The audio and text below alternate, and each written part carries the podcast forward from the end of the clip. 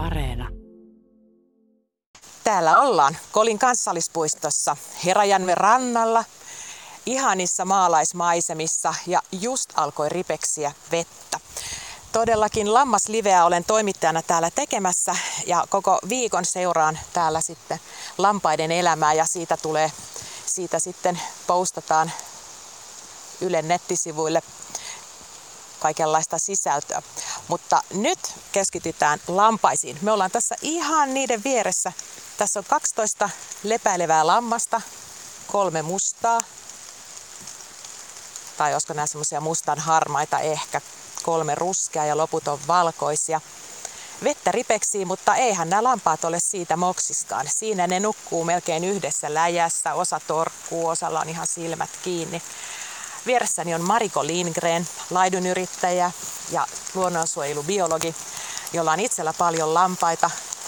Ja, ja nyt tultiin puhumaan tänne vähän siitä, että minkälaisia eläimiä nämä lampaat oikein on. Nämä on kyllä semmoisia, että nyt on ihan pakko rapsuttaa. No niin. Numero kakkonen on Leenu. Kakkonen Leenu vähän nyt nousee, että pitääkö sitä nyt häiritä hänen lepoonsa tällä hommalla. Mutta tämä tulee.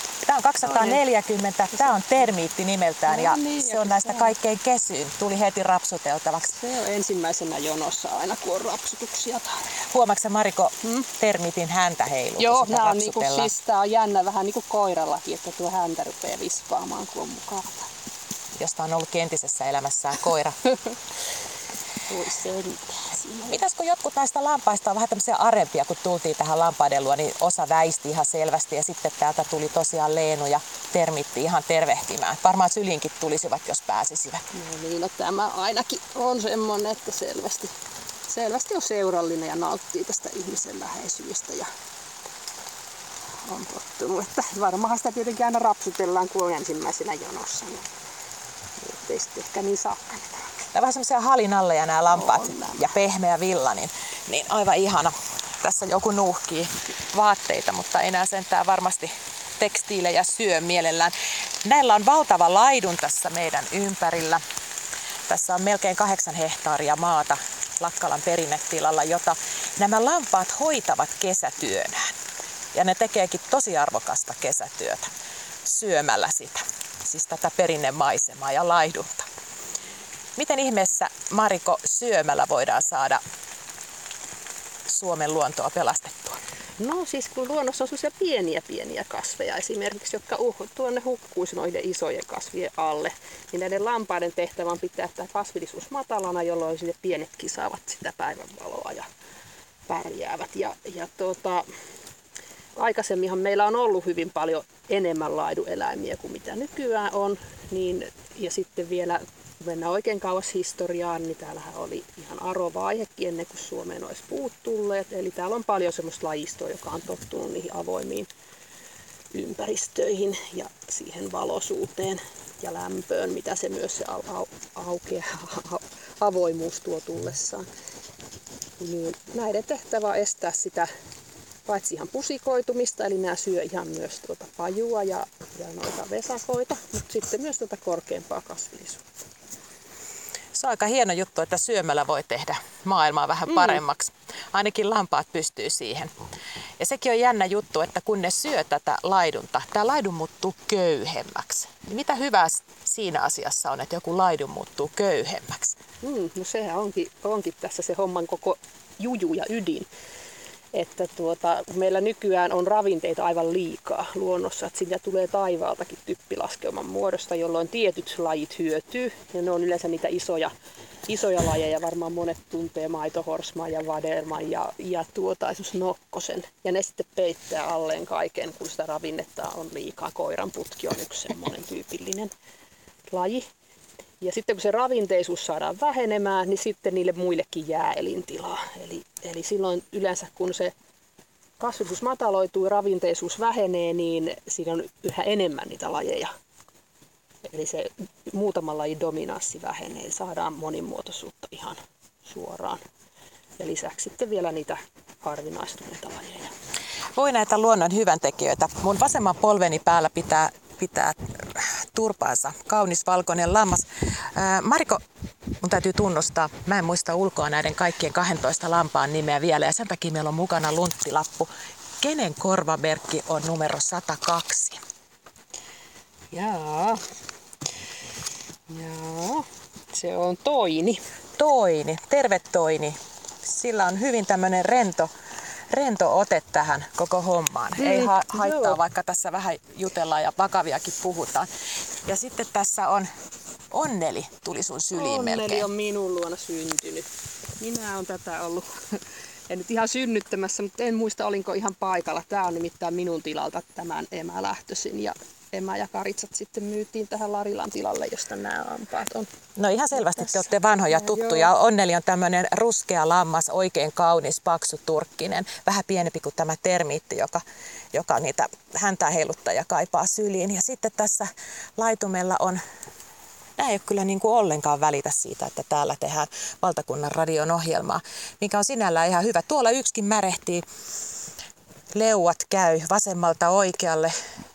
Tätä joku muuten kysyy, että onko niillä joku vakiosuunta, mihin suuntaan leuat käy. Osaatko Mariko vastata tällaiseen No kaiken kysymykseen? järjen mukaan ne myös palaavat sitten takaisin, eli molempiin suuntiinhan se leuan pitää liikkua, mutta tosissaan, että milloin se, se puree, siis se vetää niinku ees taas tota purkkaa jauhaista ja märehtiminen, ja se oli tosissaan mielenkiintoinen teoria, että se olisi lammaskohtaista, että kummalla puolella se puree, niin kuin vasemmalta oikealle vai oikealta vasemmalta. Tätä pitää nyt ruveta tarkkailemaan. Tai ehkä joku eläinlääkäri osaisi vastata siihen, näkee, että kummalta puolelta on hampaat kulunut enemmän. Se voisi näkyä niissä hampaissa. Näillä lampailla on varmaan aika kuuma. Tänäkin kesänä on ollut aikamoiset helteet täällä Itä-Suomessa.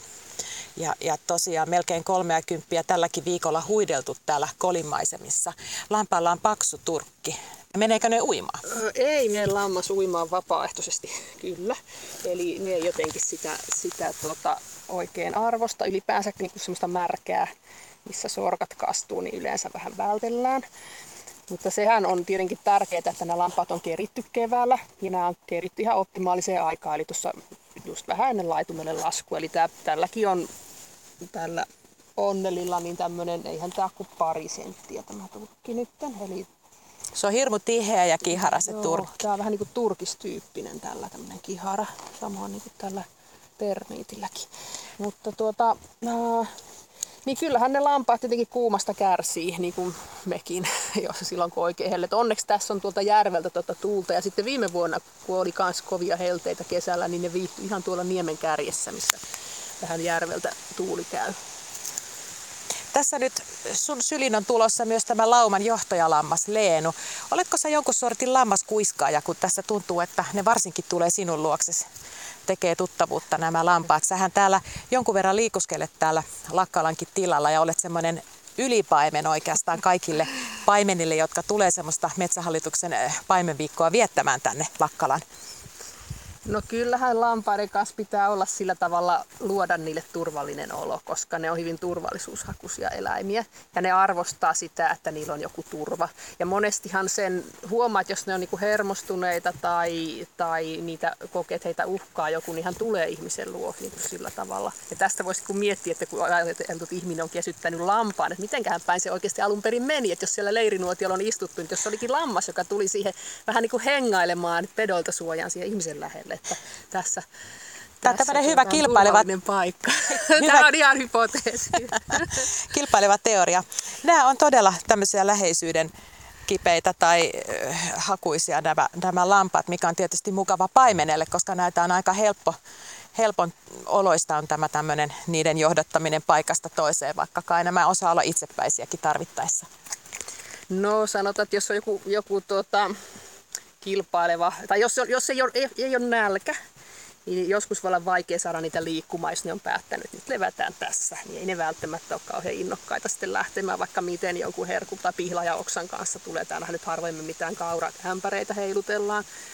Mutta tuota, ei ne aina ole sitten kiinnostuneita välttämättä. Ne on kuitenkin aika itsenäisiäkin osaa olla. Mutta tota, yleensä semmoisella tietyllä psyykkaamisella ja maalittelua, semmoista, että yhdessä mennään, mennään, mennään. Että tule, tule, tule, tule, tule, innostaa. Niin sitten ne vähän niin kuin monesti lähtee niin kuin messiin. Näinhän se on, se on se houkuttelu, se porkkana, mikä toimii. Ei mm. näillä varmaan se keppi olekaan mikään semmoinen, millä lampaan saa mukaansa. Ja tota, aiku katsoo näitä lampaiden, lepäävien lampaiden jalkoja. Ne on niin nätisti laskostettu tonne alle ja turpa saattaa olla toisen lampaan selän päällä. Ja aha, tästä lähtee kohta tämä mikrofonin johto tämän onnelin matkaan. Ja tota, nämä on kauniita eläimiä ja nämä on jotenkin semmoisia sävyisiä eläimiä, aivan loistavia laidun eläimiä. Kuinka pitkä on laidunkausi nyt tänä kesänä? No sanotaan, että se riippuu aina siitä syksyn lämpötiloista, mutta kyllä yleensä jonnekin syyskuun jopa loppuun asti voi olla ihan näillä luonnonlaitumillakin, mutta eläinmäärää pitää vähentää. Yleensä viedään osa jo pois aikaisemmin. Ja paimenethan on täällä muistaakseni sinne syyskuun puoleen väliin tässä Lakkalassa.